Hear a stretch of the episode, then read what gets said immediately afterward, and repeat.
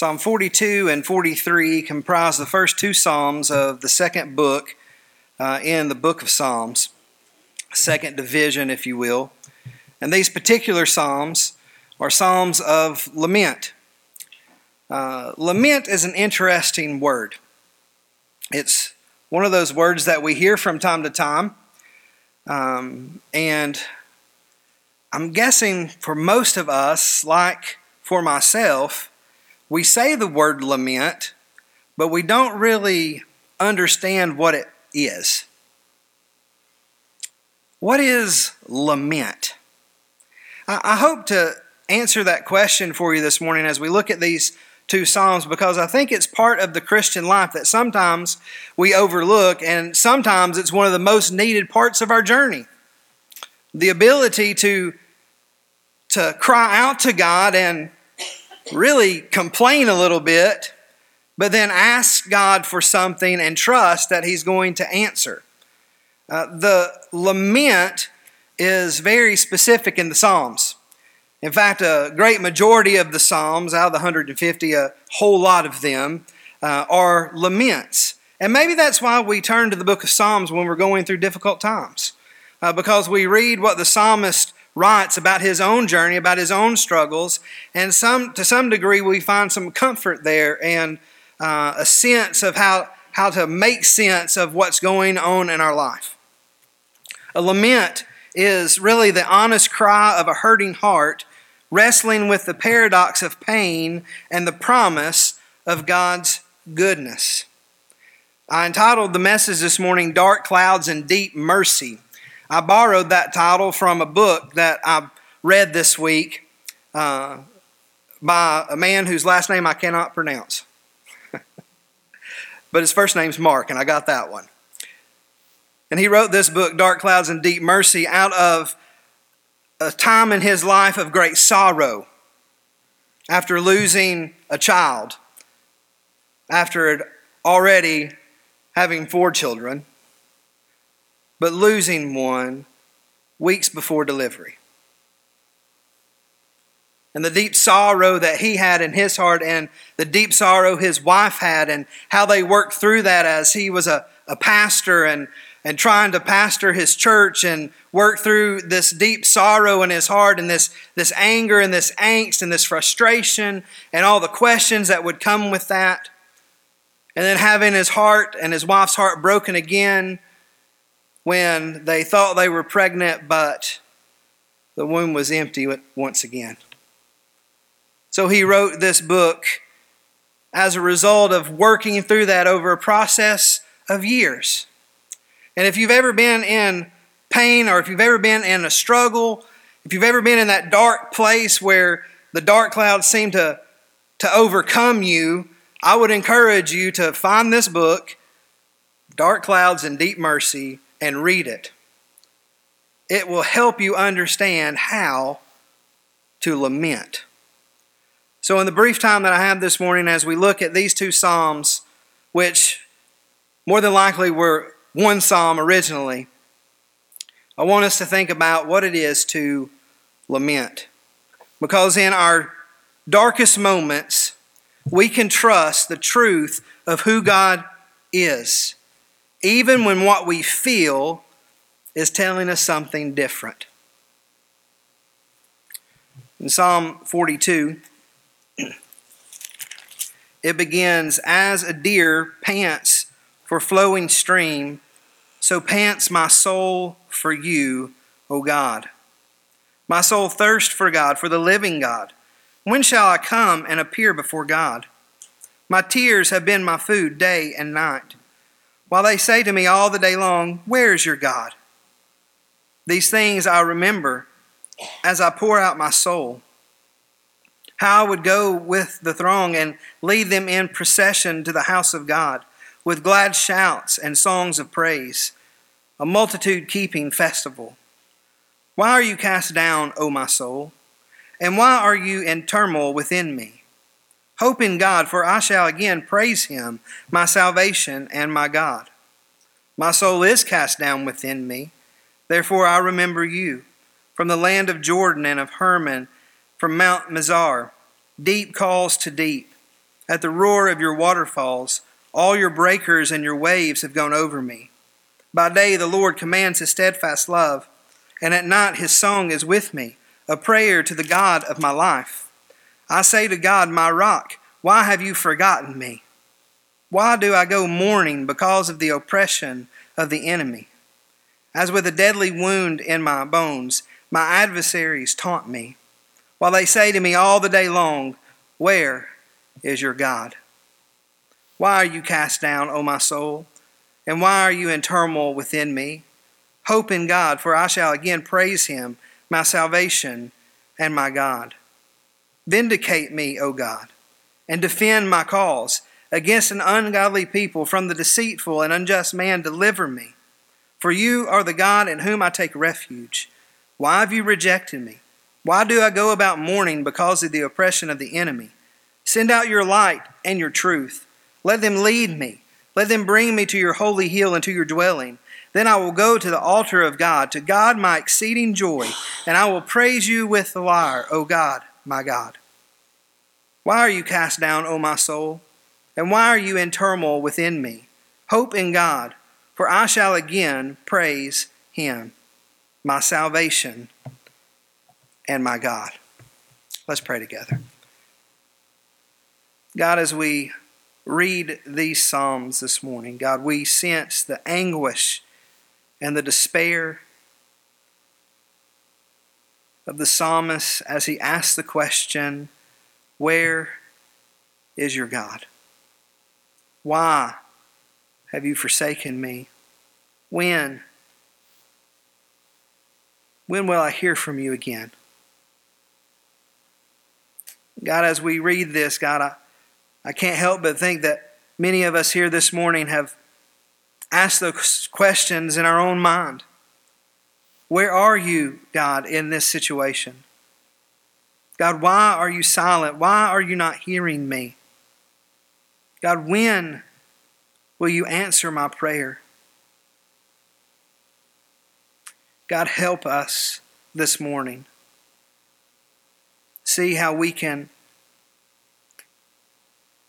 how we can lament before you, how our heart can sing this song to you.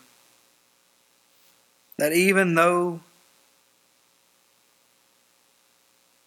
the world around me is crumbling, my feet are still on the solid rock. God, speak to us today. We ask this in Jesus' name.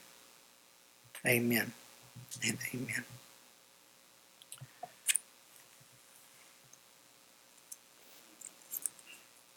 There is a certain mood that these Psalms project.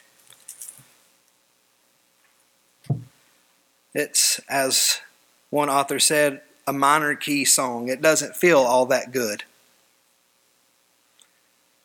And I hope we kind of capture that this morning.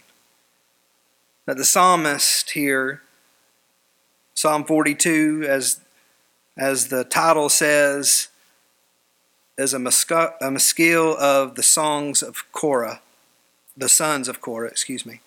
Korah was uh, more than likely a Levitical priest who was a music leader. He was in charge of the songs. And this was written together uh, or written with his sons. Psalm 43 doesn't have a title, but it takes a much more uh, personal tone, and many people believe that David was the author of Psalm 43. Psalm 43 is only one of two Psalms that doesn't have a title, an inscription before the psalm begins. But what holds these together is this simple refrain that's mentioned three times verse 5, verse 11 of chapter 42, and then verse 5 of chapter 43 that says, Why are you cast down, O my soul? And why are you in turmoil within me? Hope in God, for I shall again praise him, my salvation and my God. This morning, as we come to this text, I want to point out uh, three uh, ways that we bring our sorrow and our suffering to God in a way that we can trust in Him once again. Because I mean, when it comes down to it, that's where we want to get uh, to in our suffering. We want to get to trusting God for who He is and for what He's done. The first thing we want to point out here in these first five verses is that we need to remember what God has done in the past. We need to remember what God has done in the past because we can trust God in all situations. We can trust Him and we can see that we can trust Him because of our past. We can trust Him in our present and we can trust Him for our future. We need to remember what God has done in the past. Here, the psalmist says, As a deer pants for flowing stream. This is a picture of a, of a deer who has been running, maybe from a predator, and he, he finally gets a moment of rest and he's wore out and exhausted and he's thirsty for something. He's thirsting for water and he needs water. And in that moment, he is seeking after it. And this is where the psalmist at, is at in his own life. He's been running, he's been attacked by an enemy. He, he feels oppressed on every side, and his soul is panting for God. Some commentators suggest that maybe in this moment, the psalmist is away from the temple. Maybe um, he has been banished in some degree from the temple, from worshiping with God's people. So he feels this immense separation from God. He's thirsting to be with God. Can I ask you a question this morning? Have you ever had that thirst before? You know, that one where you can't wait to get something to drink? I know for many of you, you probably experienced that thirst in the summer when you're baling hay, right? Anybody experienced that before? I remember when I was a kid, yes, I did farm work when I was a kid.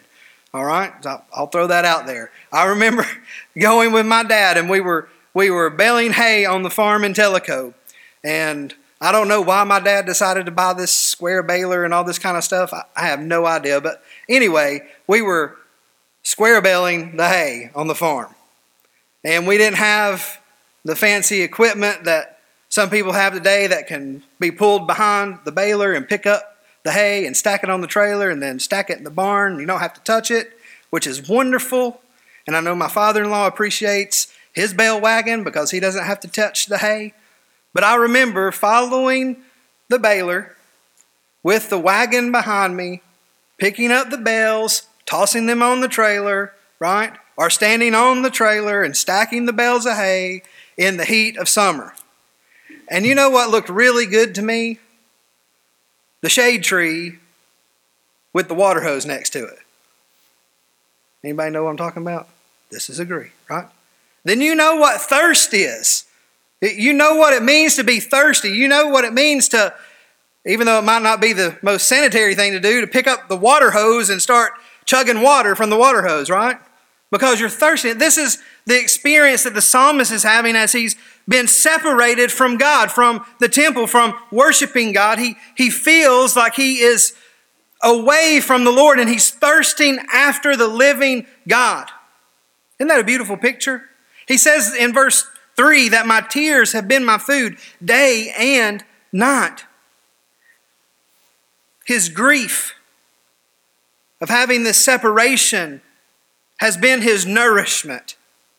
Sleepless nights of, of crying, this desperation, this, this anguish in his soul to be in God's house.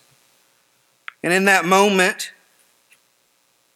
his heart begins to speak to him and says, Where is your God? And out of his anguish, he begins to remember in verse 4. These things I remember. He remembers what God has done in the past. He remembers and he pours out his soul.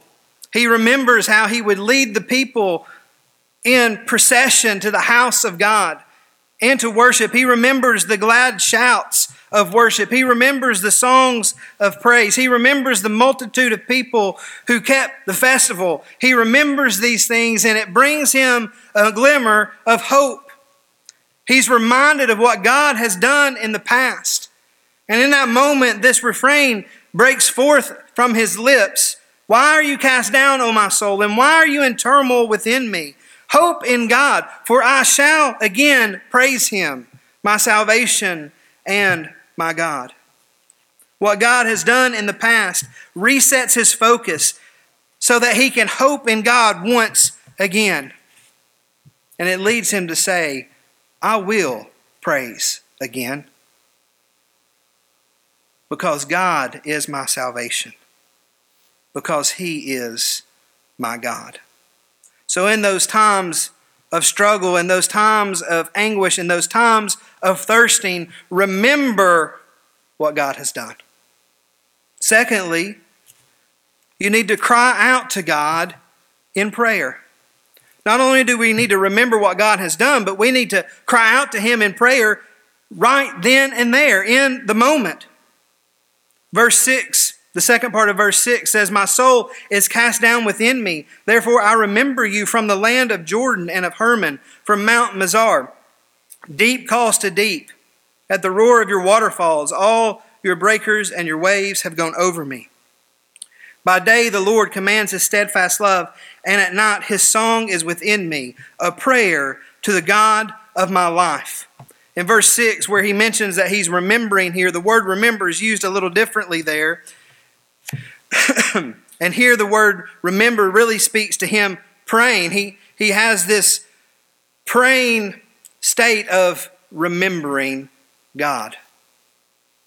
He continues this anguish and despair that he's feeling because he says that his soul is cast down, but then he begins to pray. And in the midst of his praying, in the midst of his lamenting, his heart once again returns to the Lord. And in verse 8 it says that he remembers his steadfast love.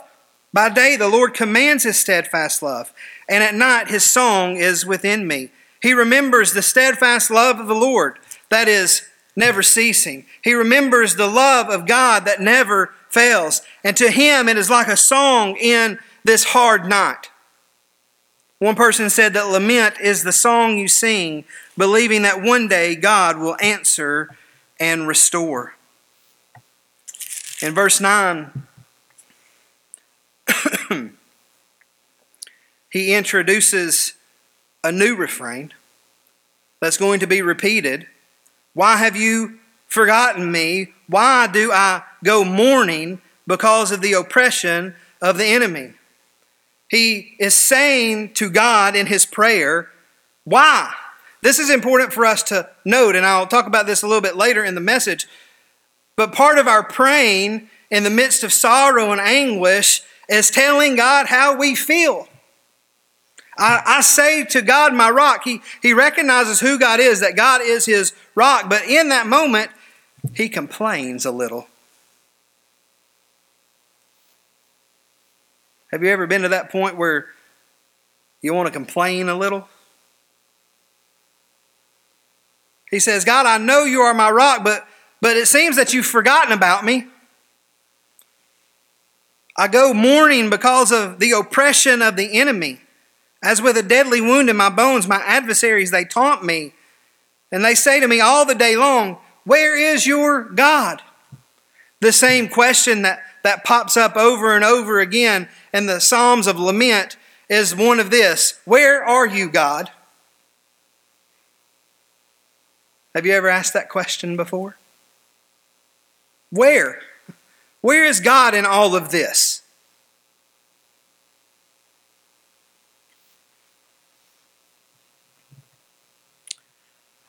Where is God? As much as we believe that God is or was worthy of our trust in the past, we must also believe that He can be trusted in the present. He can be trusted in the present. We have to keep on praying. We have to keep on crying out to God because we know that one day He will answer. So, verse 11 once again repeats this chorus, if you will, of the song. Why are you cast down, O my soul, and why are you in turmoil within me? Hope in God, for I shall again praise him, my salvation and my God. This is like the chorus of lament. Through the whys and the wheres, God is still there. So we can hope in him because we know that he will deliver. The third thing that we see, beginning with Psalm 43, is that we need to ask God with boldness for the future. We need to remember what God has done in the past. We do. We, we need to remember how He has worked for His people. We need to cry out to God in our present circumstances. But we also need to ask God with boldness for the future. Notice how this psalm begins. It, it doesn't begin like the second verse that began in verse 6, where he says, My soul is cast down. This third verse, if you will, starts like this Vindicate me, O God, and defend my cause. He's asking boldly for God to defend him, to defend him against an ungodly people, from the deceitful and the unjust man. Deliver me. This is a man who is asking God to do something in boldness. When you think about that, he spent his time complaining, crying out to God, saying, Why? Where are you? When, when will I be with you? When, when will you hear me? Where are you, God? And then, as he's reminded of God's goodness in the past, as he knows God is present in his struggle, then he asks with boldness for God to do something. Vindicate me, O God. Deliver me. Verse 2 says, For you are the God in whom I take refuge. What David is asking for God to do is to act in accordance with his character. The questions of why are eclipsed with who God is. Now, many of you have seen either a solar eclipse, like we saw a couple years ago, right? Or a lunar eclipse. Does the sun go away when it's eclipsed? Does the moon go away when it's eclipsed? No, it's just covered, right? For just a little while. When we trust who God is, it eclipses our sorrow. The sorrow doesn't necessarily go away, but God is so much better, right? It gives us a firm foundation to stand on. The questions of why are eclipsed with who God is, that He is the defender and the deliverer of His people. The way of our, the why of our soul struggle may not be answered, but the who of our soul struggle is already settled. So we can ask boldly. We can ask boldly. Verse 2 even after asking boldly, he then goes on to say, Why have you rejected me? Why do I go about mourning because of the oppression of the enemy? This is the current struggle that he's dealing with that we read about in, in Psalm 42. Why? Why am I being oppressed by the enemy? So the struggle is still there, but he's asking boldly. I think that's one thing we need to remember when we're going through struggles. That doesn't mean that we can't ask God to do something boldly. He also asked him to send out your light in verse 3.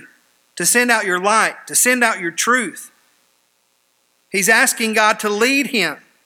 He's asking God to, to let those things cleanse him so that he can go to his holy hill and to his dwelling place. And that's familiar because last week we looked at that in Psalm 24. Who can ascend the hill of the Lord? Who can go to his dwelling place? Those with clean hands and a pure heart who have not sworn deceitfully before another. He's asking God to allow his word, his truth, to cleanse him, to make him acceptable. Verse 4 begins with the word then. Then I will go to the altar of God, to God my exceeding joy, and I will praise you, O God, my God. The word then expresses confidence that God will answer his bold request. We need to ask boldly. We need to trust that God is going to work on our behalf in the future. And then he ends Psalm 43 with that same refrain Why are you cast down, O my soul? And why are you in turmoil within me? Hope in God, for I shall again praise him, my salvation and my God. That refrain that's repeated three times in these two Psalms is really important. Anytime anything is repeated in Scripture, it's important. And here it's repeated verbatim three times. We don't need to overlook it because it sets a pattern that we see in virtually all the Psalms of lament. It's the acknowledgement of a problem, why, and the confession of our trust and our hope. Hope in God. Why are you cast down? Hope in God. For I shall again praise him, my salvation and my God. in Psalms 42 and 43, the psalmist does his lament to God with very stark language and emotional freedom. He cries out of this deep darkness while at the same time holding tightly onto his God. It is one thing to lament, it's one thing to even question God's plans and purposes when you're in a very difficult and painful time, and then walk away from the life of faith entirely rather than hold on to the promises of God. It's quite another to do both of those things. Because God is not offended when his people talk honestly to him, both in pain and in praise. It's okay to question. I think I've said that before. But I'm going to adjust that just a little bit. Because it's just not a question, it's okay to complain about what you feel is going on in your life. Think about this. This happens all the time in the scripture. Think about the story of Ruth and Naomi. Naomi invoked blessings upon her daughters in law in the name of the Lord. However, she was also quick to express her frustration for her predicament twice in the first chapter of Ruth. She let out her anger at God to her daughter in law saying, No, my daughters, my life is much too bitter for you to share because the Lord's hand has turned against me. Upon arriving at Bethlehem with Ruth, she responded to the townswomen, Don't call me Naomi, call me Mara, for the Almighty has made me very bitter. I went away full, but the Lord has brought me back empty. Why do you call me Naomi, since the Lord has opposed me and the Almighty has afflicted me? What the psalmist demonstrates here is that anger, rage, and even blame directed at God are valid and necessary experiences in the life of faith. Job accused God of shooting him with poison arrows, hiding his face and counting Job as an enemy. He spoke sharply to God for his predicament, but at the same time held on to God tightly, believing that the same God was his Redeemer. I know that my Redeemer lives. Jeremiah blamed God for his miserable lot as a prophet, but stayed faithful in his service to the Lord and to his people. The psalmist often expressed strong emotion to God for rejecting his own people, but believed that the same God would deliver them. Jesus himself cried out to the Father from the cross my God, my God, why have you forsaken me? The truth is that God's grace extends to his people, especially in their moments of suffering and need. He allows them to be able to do both, to lament and to hold on to God at the same time. And really, that's what lamenting is it is praying complaining, asking, and trusting all at the same time. So, how do we do that? How do we lament? Well, I want to show you this, and this is not mine. It's from the book that I was reading called Dark Clouds, Deep Mercy. And it's basically a four step process, if you will. You might want to write this down because it might come in handy for you in days ahead. First of all, you have to turn. You have to turn to God and cry out to Him. Lament invites us to turn our gaze from the rubble of life to the Redeemer of every hurt. You have to pray your struggles and pray your questions and, and pray your frustrations because praying turns us around to focus on what is true. In all we feel and all the questions that we have, there comes a point where we must call to mind what we know to be true. You've heard this saying before, right? Feelings are fickle. Sometimes what we feel doesn't represent the truth. David is crying out to God and he's saying, Where are you, God? Where are you, God? Why have you forsaken me? Why, where are you? Why are the enemy attacking me? Why? Where are you, God? Now, that's what he's feeling, but has God left him? No. Right? The scripture attests to the fact that for the believer, he's a friend that sticks closer than a brother, right? He said he'll never leave us or forsake us. So even though we feel like God is nowhere to be found, we know the truth is that God is right there with us.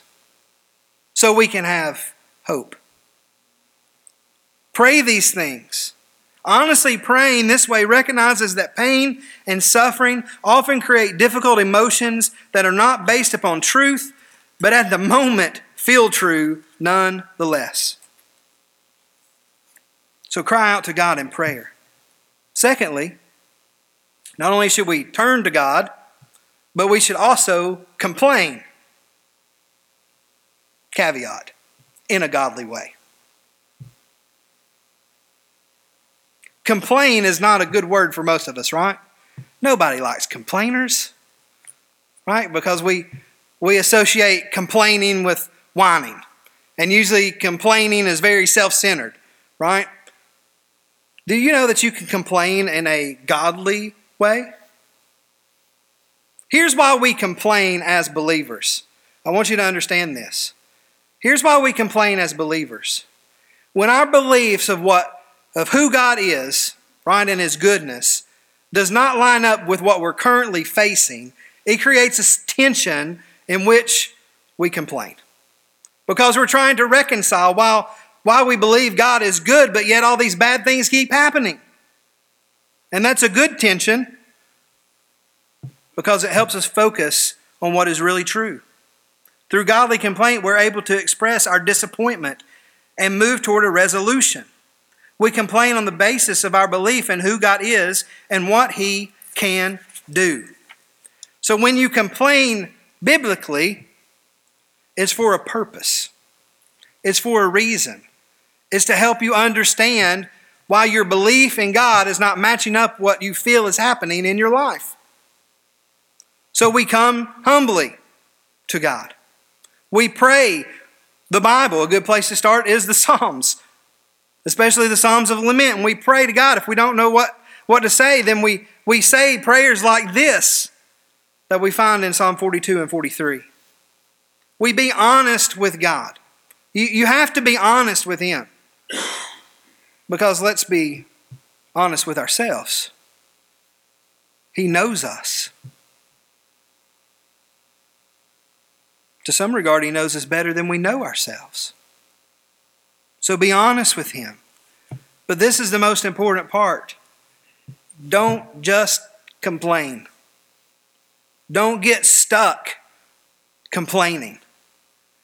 Complaining in a godly way moves us towards resolution.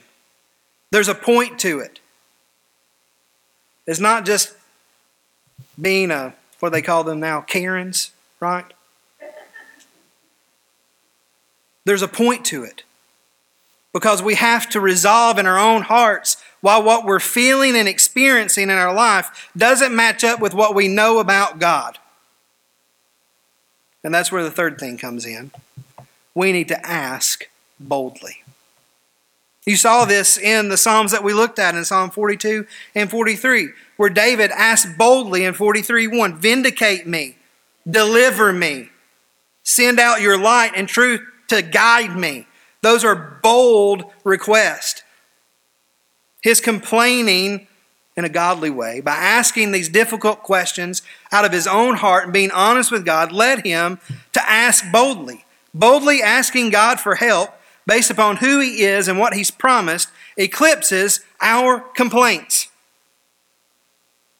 What are some examples of bold requests in the Psalms?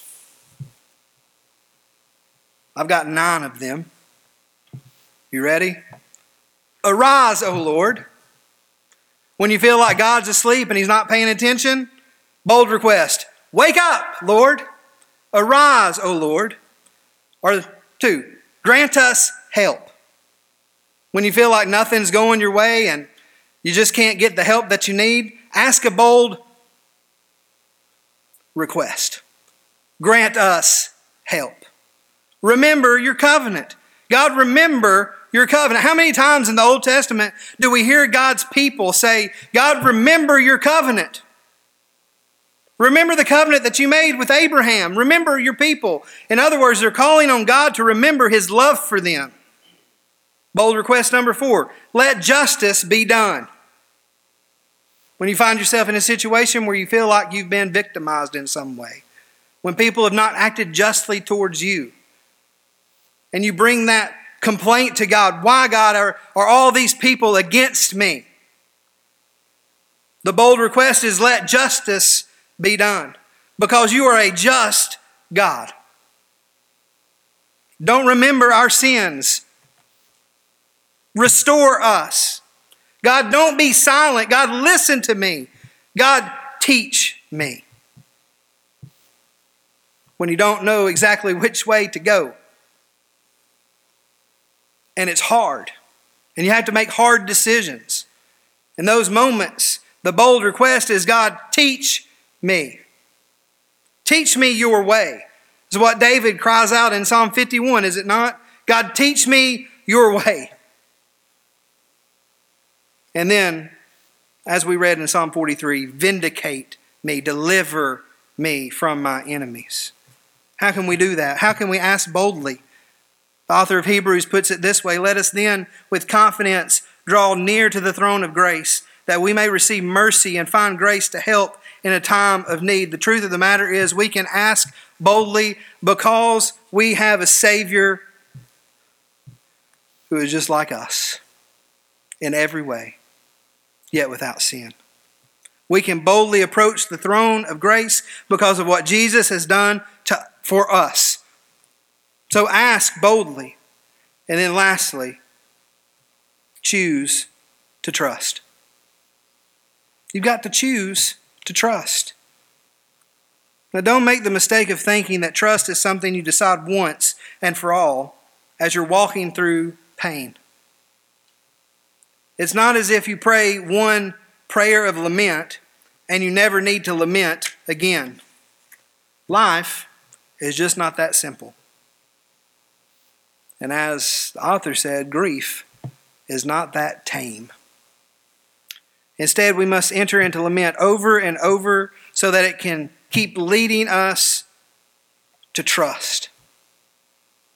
Well, what does trust look like, Pastor? Trust looks like talking to God. Trust looks like sharing our complaints. Trust looks like seeking God's help. Trust looks like recommitting ourselves to believe in who God is and what He has done for us, even though the trial might continue. Turn to God in prayer. Complain just a little about what you're feeling and how you need to reconcile that with the truth of who God is. Ask boldly and then trust. Even in the midst of the pain, even in the midst of the sorrow, even in the midst of the questions and the struggles and the frustrations, trust God. Because we can trust His steadfast love. We can rejoice in His salvation. We can sing, for He is good. Why are you cast down, O my soul? And why are you in turmoil within me? Hope in God, for I shall again praise Him, my salvation and my God. where there are dark clouds, there is always deep mercy.